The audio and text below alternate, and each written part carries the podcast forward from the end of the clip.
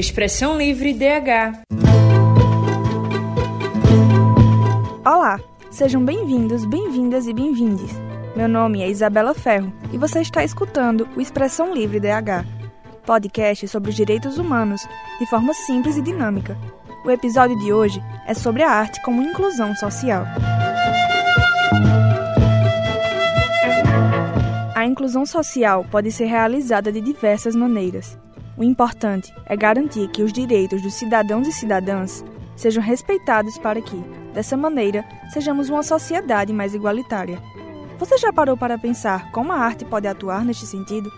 Na nossa Constituição Federal, o artigo 215 afirma que o Estado garantirá a todos o pleno exercício dos direitos culturais e acesso às fontes de cultura nacional e apoiará e incentivará a valorização e a difusão das manifestações culturais. A arte e a cultura são ferramentas poderosas quando falamos sobre inclusão social, seja na música, no cinema, no teatro. Nós, como indivíduos, acabamos absorvendo estas produções culturais. A arte não tem fronteiras, ela se manifesta de diversas formas. Pode ser apreciada e criada por qualquer pessoa, independentemente de idade, gênero, raça ou classe social. É, portanto, uma linguagem universal. Quando comunidades diversas se envolvem na criação ou apreciação da arte, elas se tornam mais conectadas e coesas. Quando a arte é acessível para todas as pessoas, quando celebra a diversidade e quando amplifica a voz dos menos ouvidos, ela desempenha um papel fundamental na construção de uma sociedade mais justa. Ela não apenas cria espaços onde diferentes grupos podem se encontrar e se expressar, mas também desafia estereótipos, combate a exclusão e promove a igualdade de oportunidades. Existem diversos coletivos que utilizam da arte como ferramenta de inclusão social e que desempenham um papel vital em nossas comunidades e na sociedade como um todo. Eles são agentes de mudança e promovem a igualdade de oportunidades, o respeito pelos direitos humanos e a coesão social.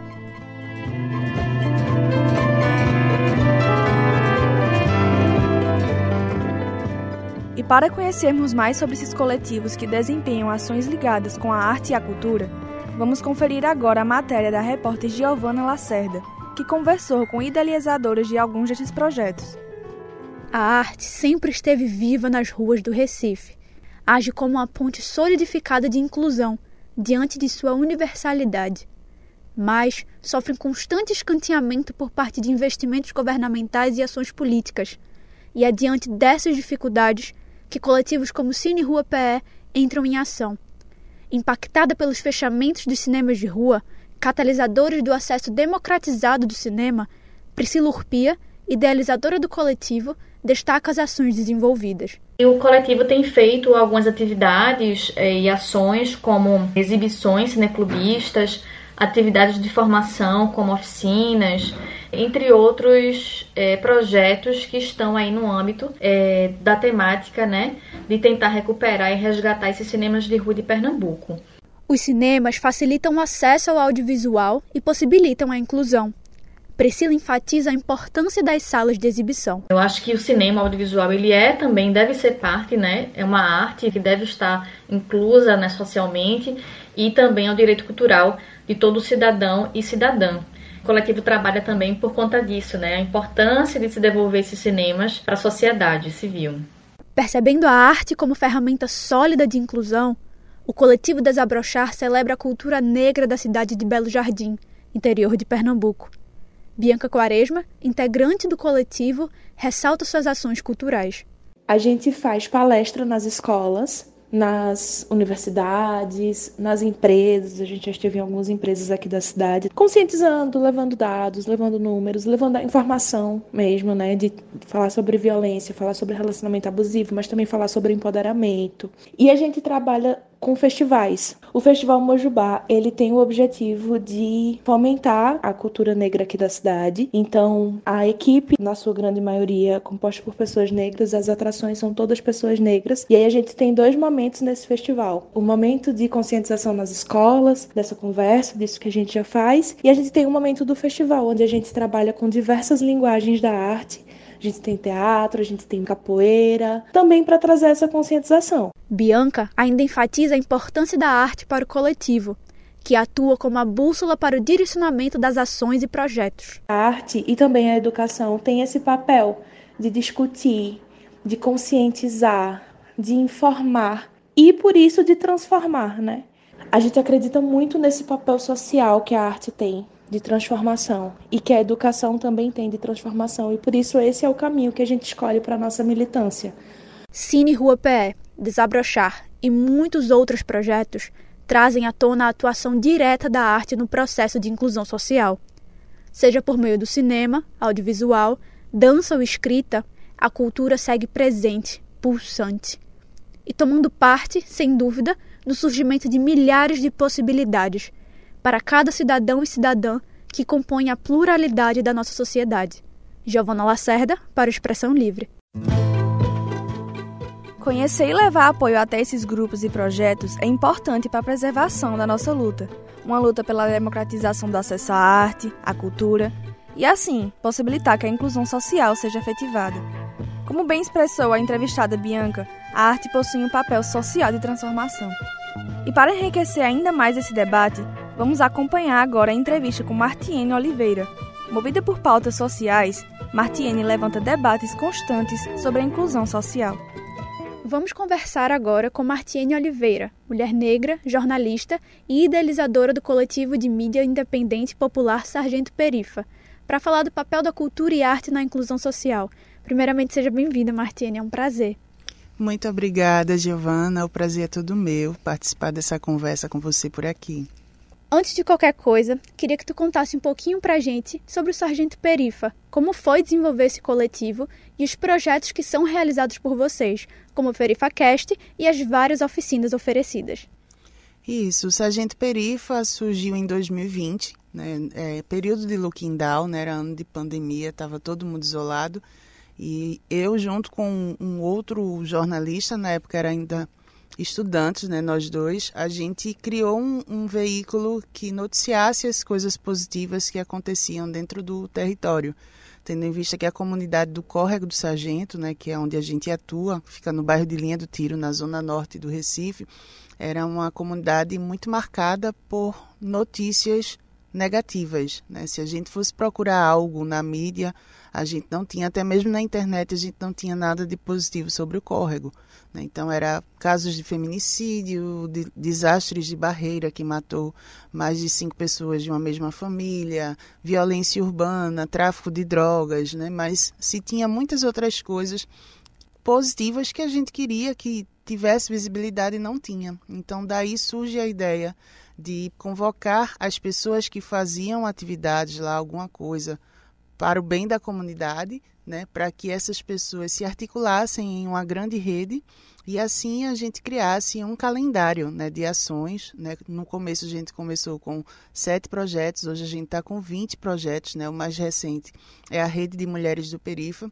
E aí a gente diz hoje que o Perifa é uma comunidade inteira. Né? Dentro do coletivo a gente tem em torno de quase 70 integrantes, mas todos os moradores eles contribuem de alguma forma, seja em uma ação social, seja se a gente vai distribuir uma sopa, seja se a gente vai trocar um telhado, né?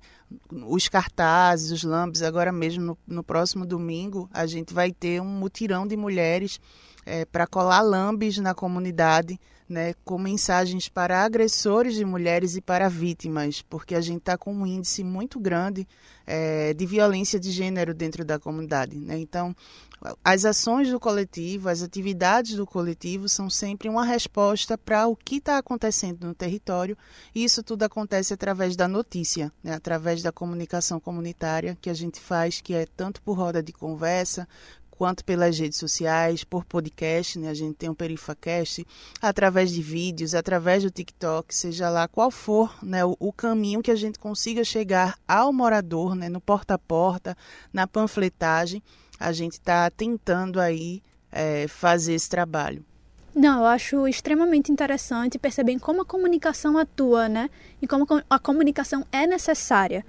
E você, como atuante direta do coletivo, Quais são as maiores dificuldades que você enxerga em levar essas ações até os jovens, as mulheres, é, por exemplo, que lidam com essa realidade de um país principalmente racista e opressor?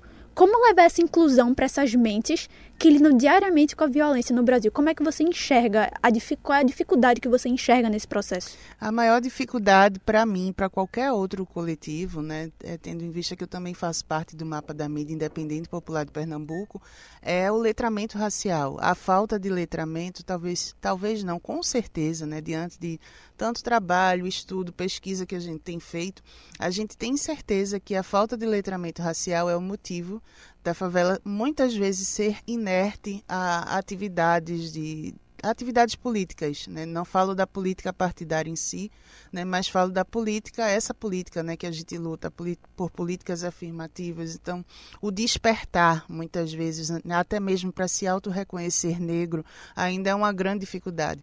E eu costumo dizer que, a partir do momento, a gente não consegue empoderar um negro se ele não se reconhece negro. Antes de tudo, é isso. E a partir do momento que ele se reconhece negro, ele consegue. É, se enxergar, né? Se ele se enxerga, ele enxerga a sua cor, ele começa a analisar também o seu espaço, o seu território. E aí ele começa a fazer questionamentos, porque ele analisando, ele vai começar a perceber, né? E aí ele percebe as, as perdas e as conquistas, né? E vai ver que perde muito mais do que ganha e que a culpa não é dele, não é? Então ele vai começar a dizer por que é que a, a polícia chega aqui desse jeito e não chega desse jeito num, num condomínio luxuoso de Boa Viagem. Por que é que aqui falta tanta água e em Casa Forte, na área de classe média alta, não é dessa forma? Né? Por que é que tem mais brancos nos prédios luxuosos de Boa Viagem e mais pretos aqui na favela? Né? E essas coisinhas, né, a gente é, costuma dizer que a partir do momento que a gente percebe isso, a gente vai se incomodando. Né? Quando a gente se incomoda, a gente só sossega quando tira esse incômodo do lugar. Então, o primeiro passo do Perifa, o objetivo maior do Perifa é vencer vencer a falta de letramento racial. Quando a gente comunica, a gente comunica para fora da bolha, sim, porque a gente quer que o Estado veja que a gente está acordando e quer que o Estado veja que a comunidade ela se movimenta. Mas antes de comunicar para a bolha, a gente precisa principalmente comunicar para os nossos, né? Falar que a gente não pode aceitar a chacina de Camaragibe, por exemplo, né? Quando se morre dois policiais, há uma grande chacina, né? Se morrer um policial, há uma grande chacina, né? Mas se morre todos os dias pretos na favela e não há chacinas desse jeito, não há uma luta da polícia desse jeito para corrigir esses danos, né? São muitas pessoas que morrem por dia e essa esse número ele tem cor, né? Ele tem cor e ele tem classe social. Então, se eu consigo levar isso para os meus, né? falar para minha mãe, falar para meus tios, para meus primos, para os meus amigos de infância que não podem se acomodar em relação a isso, a gente tem uma comunidade mais inquieta. E se ela, ela se torna uma comunidade inquieta, ela começa a movimentar o negócio. E como é que você enxerga, como é que você usa a cultura para levar essa, esse entendimento de, de, ser um cidadão preto numa favela, num país como o Brasil, num estado como Pernambuco? Como é que a cultura atua como uma ferramenta de inclusão? Como é que você vê a importância da cultura? A cultura é a porta de liberdade, né? A gente costuma dizer que a cultura é a porta de liberdade. É através da cultura que a gente se expressa, é através da cultura que a gente fica mais leve, é através da cultura que a gente, eu não vou dizer que a gente esquece dos problemas, né, mas que a gente consegue é, ter uma guarida ali, né, um conforto, um refúgio. Então, no Córrego do Sargento, por exemplo, a gente tem capoeira, né, que é o, é o, o, o grupo Mãe Arte, né, que não faz parte exatamente da comunidade, né, foi criado pelo mestre Pequena, né, que faleceu no ano passado mas é uma parceria né, entre moradores da comunidade do Córrego com moradores do Alto do Pascoal e tem diversas outras atividades. Né? Nas rodas de conversa a gente sempre usa música né, é, como abertura né, do, do encontro. Né? As rodas de conversa que acontecem com a Rede de Mulheres mesmo é uma vez no mês, mas sempre tem a música de abertura, sempre tem o tema, é, e aí a gente usa arte, usa, usa tinta, usa é, cartazes, né, para que todas se expressem né, da melhor forma possível. E através dessa expressão elas se comunicam. Eu costumo dizer que comunicar é diferente de falar. Falar a gente fala e nem sempre é entendido. Né? Falar é só falar, mas comunicar é se fazer entendido. Então, se for preciso, não usar as palavras, mas usar o corpo, usar é, a dança né, e, e, tantas outras ferramentas para que a gente comunique de verdade, a gente sempre vai fazer isso. E a arte e a cultura é justamente essa ferramenta que a gente tem. É, eu acho que a gente vê muitos movimentos culturais que surgiram da população, do povo. Capoeira, cavalo marinho, enfim, milhares de movimentos que vieram justamente dessa luta, dessa denúncia, né? É muito interessante. E eu acho que, para fechar, é, quais são os problemas que você enxerga em relação ao governo e às ações governamentais? Quais são as falhas que você enxerga pela parte deles em relação à democratização da cultura? Como é que você acha que eles poderiam agir, talvez em parceria com não só o coletivo Sargento Perifa, mas os milhares de coletivos que buscam essa inclusão social? Como é que você acha que eles é, poderiam atuar para facilitar esse tipo de inclusão? Eu acho que sempre pela educação, né? A cultura, quando a gente fala de cultura e a gente fala de cultura do povo negro, né, que é que é o que predomina ou que teria que predominar, né, numa população majoritariamente preta, é, a gente sabe que ainda tem muito preconceito, né? Então existe um preconceito gigante, né, em relação ao maracatu, em relação a, a ao hip hop, não é? Porque é um é, é música, é cultura de malandro, de maloqueiro, né? Como o bom nordestino fala, né? E como é que se leva isso para uma comunidade que já tem a mente formada, né? Lá que já tá, já cresceu tendo essa imagem de que esse tipo de, de, de trabalho não presta, né? É levando isso para os filhos dele, né? Para o adulto é mais difícil a gente chegar e injetar isso. Não quer dizer que ele esteja totalmente fechado, só é mais difícil, né? Mas quando a gente começa a inserir a criança, né, a partir da escola, né, dentro de um universo como esse, né, numa comunidade que não tem é, praça, não tem parque, não tem escola, não tem creche, não tem nada. O córrego do Sargento é exatamente assim. A única coisa que existe na, na comunidade é uma igreja evangélica e a sede do coletivo Sargento Perifa. Né? Para que os moradores estudem, eles precisam ir para a escola do bairro, né? que atende. O bairro, segundo a prefeitura do Recife, compreende quase 15 mil habitantes. Né? E aí a gente vê que já há um déficit muito grande, né, uma negligência gigante em relação a esses, esse tipo de, esses tipos de instituições dentro da comunidade, que não existe. Né? Então, a cada vez mais o Estado ele vai afastando né, os moradores desse tipo de trabalho. Então, se não há isso na escola, dificilmente terá isso na comunidade, a não ser que um coletivo surja né, para tentar colocar é, essas práticas de alguma maneira. É, eu espero que no futuro essas ações comecem a acontecer e trabalhem em conjunto com não só o coletivo Sargento Perifa, como os outros, porque é muito importante esse tipo de ação que vocês fazem, os projetos, é muito bonito de se ver. E muito obrigada por hoje, muito obrigada por estar aqui. E enfim, foi um prazer, foi um prazer entrevistar. Eu que agradeço, Giovana, foi maravilhoso, né, conversar com você. Foi ótima a sua desenvoltura, tá de obrigada. parabéns. Obrigada. Eu acho que nós podemos levar uma reflexão principal da entrevista, que é esse papel crucial da arte como uma ferramenta de inclusão social. Martiene enfatiza a importância de reconhecer e abraçar a sua identidade. O trabalho do coletivo Sargento Perifa usa da arte e da cultura como maneira de expressão e de fortalecimento.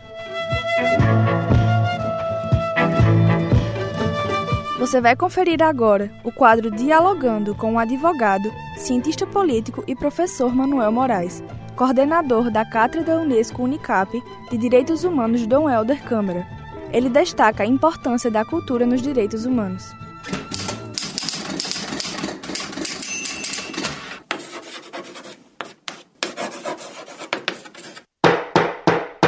Dialogando. A arte é um bem é, universal necessária, por isso que no sistema ONU nós temos direitos humanos, econômicos, sociais e culturais e ambientais. Portanto, os pactos internacionais de direitos humanos incluem a cultura como um bem necessário, do qual, inclusive, a Unesco tem um mandato é, internacional de protegê-la e de garantir a sua difusão. Esse é o papel e um dos objetivos da Unesco. A cultura é algo fundamental para a emancipação da alma humana. Da expressão da arte e da cultura se manifestam também formas é, de dizer a vida, formas e maneiras de compreender a cultura, e evidentemente que a cultura integra algo elementar na dignidade humana. porque é através da cultura que nós manifestamos o nosso ser enquanto sujeitos de direito. Portanto, cultura e direitos humanos são elementos estruturantes da dignidade humana, são interdependentes e, portanto, estruturantes para a defesa da vida e da qualidade social das pessoas em uma sociedade. É muito importante reconhecer o espaço que a cultura e a arte ocupam na formação de uma pessoa e, principalmente, saber que é um direito de cada um ter acesso a elas. O acesso à arte e à cultura não é apenas um meio de entretenimento, mas é também um direito humano essencial que contribui para a promoção da diversidade, da dignidade, do desenvolvimento pessoal e social e da inclusão. E agora, o quadro Beabá da Mídia com a jornalista, professora e educomunicadora Andréa Trigueiro. Vamos conversar sobre como a mídia traz a arte e a cultura como ferramentas para a inclusão social. Obrigada pela presença, professora. Eu que agradeço a participação e o tema que vocês escolheram, que é muito bom. Bom, para a gente começar, eu queria que você explicasse como a mídia lida com a arte e a cultura na inclusão social. Olha, infelizmente a mídia acaba não fazendo esse link de uma forma evidente nas suas matérias. Muitas vezes a cultura e a arte são ferramentas de inclusão em projetos explícitos e a mídia acaba, é, por vezes, esquecendo de mostrar para as pessoas que estão assistindo, ouvindo, lendo essa ligação. E aí o que, que acontece? Né? A gente acaba vendo exemplos de inclusão sem entender esse importante papel social da arte e vendo a arte muito mais como algo de entretenimento, como vocês bem colocam já no, no, programa até agora, e não como essa importante ferramenta de identidade, ferramenta de pertencimento, ferramenta justamente de acesso né, aos bens culturais ou acesso às formas de produção dos bens culturais. Então a mídia relega a arte muitas vezes para o espaço da agenda cultural, programa-se para o final de semana e esquece de mostrar o quanto dessas iniciativas existem de é, trazer as pessoas, principalmente que estão nas periferias, em situação de vulnerabilidade social, é, artistas de um modo geral, para esse campo não é? da inclusão, é, dos projetos sociais, da função social da arte e da cultura. E a gente observa os, os produtos culturais apenas como algo que a gente pode consumir como um bem comercial, digamos assim, não é? Ela fica mais para esse lado do entretenimento e as pessoas não encaram que pode ser também uma ferramenta, né, para a inclusão social. Se a mídia não fala, né, as pessoas acabam não fazendo esse link também. Sim. E como a mídia pode desempenhar um papel importante na promoção da inclusão social por meio da arte e da cultura? Olha, é, na grande maioria das vezes, é, os projetos que linkam a arte e a cultura com a inclusão social são projetos de organizações não governamentais, né? projetos de iniciativa da sociedade civil organizada. Então, para que a mídia fizesse um relato mais fiel à veracidade dos fatos, seria importante destacar o importante papel dos movimentos sociais, das organizações não governamentais nesse processo. É claro, tem muitos artistas que expõem, produzem, expõem sua arte, que não tem esse atrelamento. Mas em muitas outras iniciativas, esse atrelamento existe. Então, o que é que ocorre? A mídia acaba silenciando e apagando a contribuição das ONGs, dos movimentos sociais. Por isso que a gente acaba não percebendo esse link, esse vínculo entre a inclusão e a arte. O que a mídia poderia fazer é justamente dar os créditos dessas iniciativas para quem de fato promoveu as iniciativas, que são as organizações da sociedade civil. Você vai ter no Recife Coletivo Pão e Tinta, você vai ter os exemplos que vocês já mostraram aqui na matéria, você vai ter outras iniciativas que usam né, de, dessa arte como, como é, essa ferramenta de inclusão. Então, a mídia precisaria dar nome aos bois, explicar quem faz o quê. Porque, veja, a arte e a cultura são direitos humanos. E, como direitos humanos, carecem de políticas públicas do Estado, seja município, Estado ou o ente federal, políticas públicas que garantam é, o desenvolvimento de ações que permitam o acesso a esse direito. Não apenas nós, né, cidadãos e cidadãs comuns, a acessar os bens culturais, como também para os artistas poderem ter meios de produzir.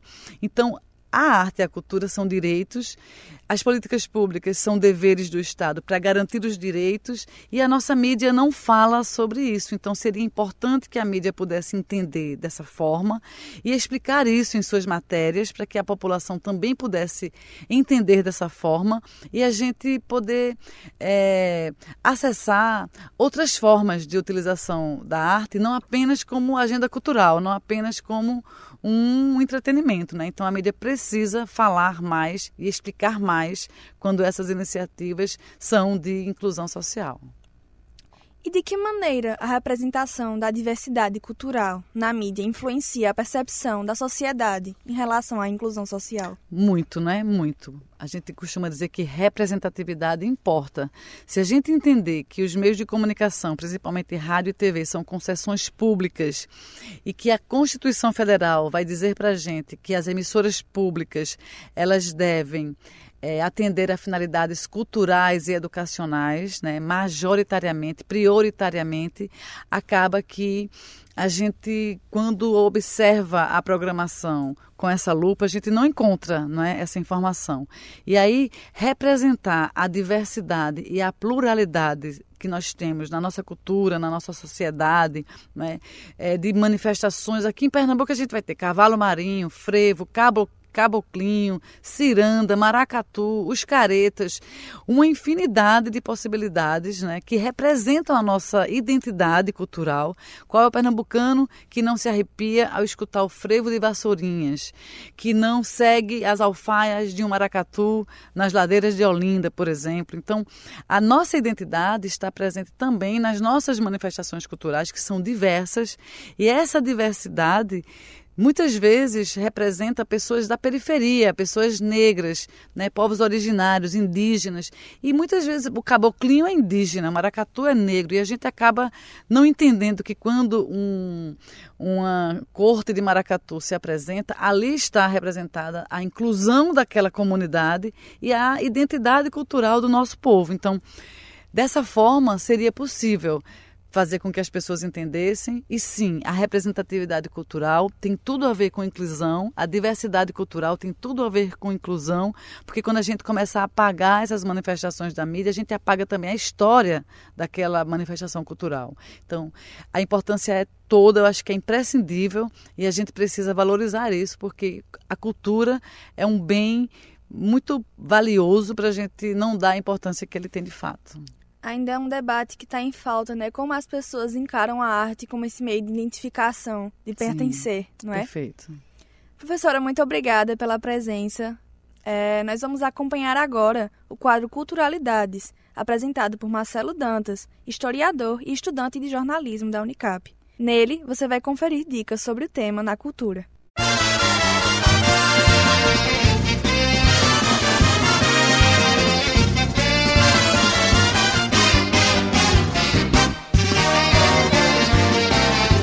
Culturalidades.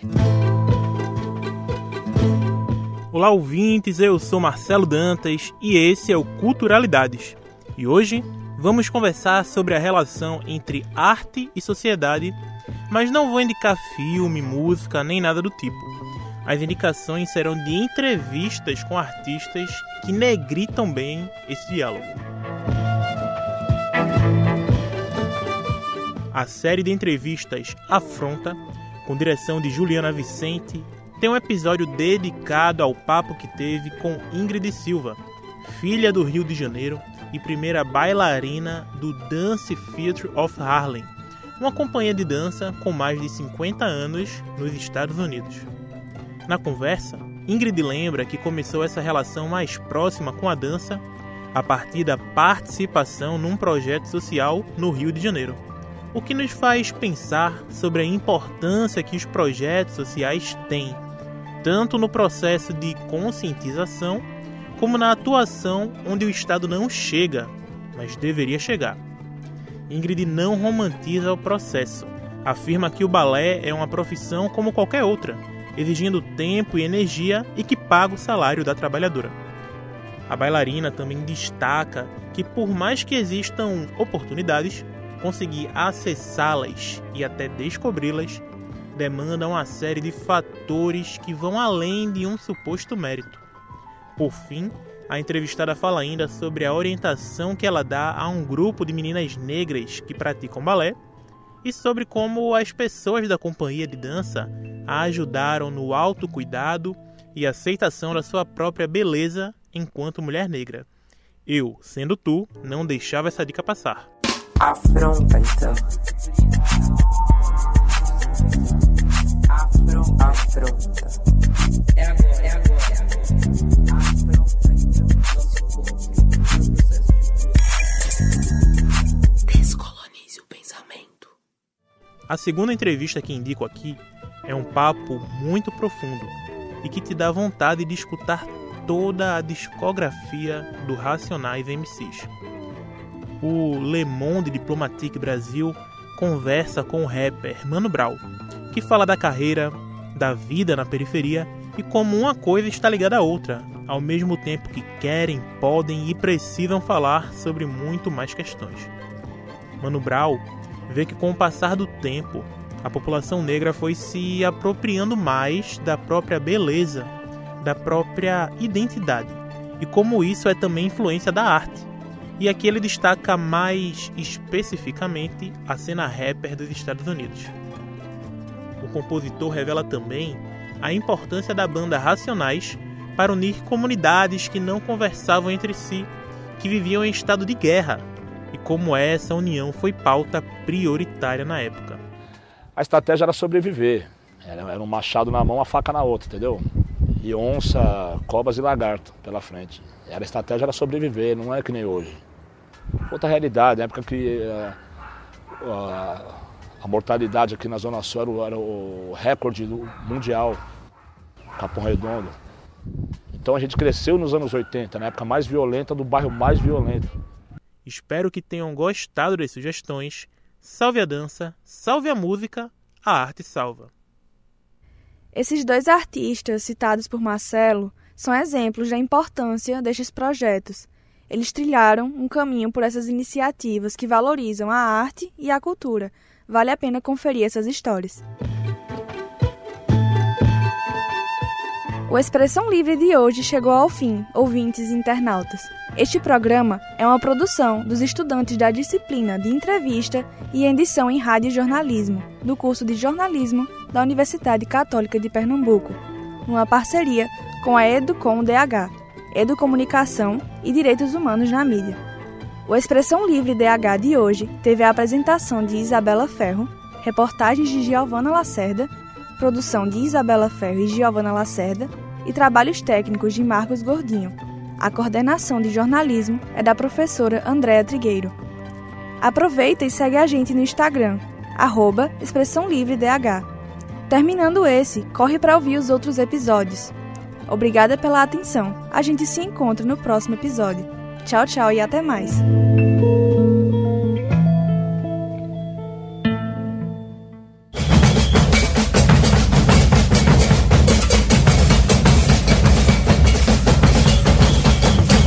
Expressão Livre DH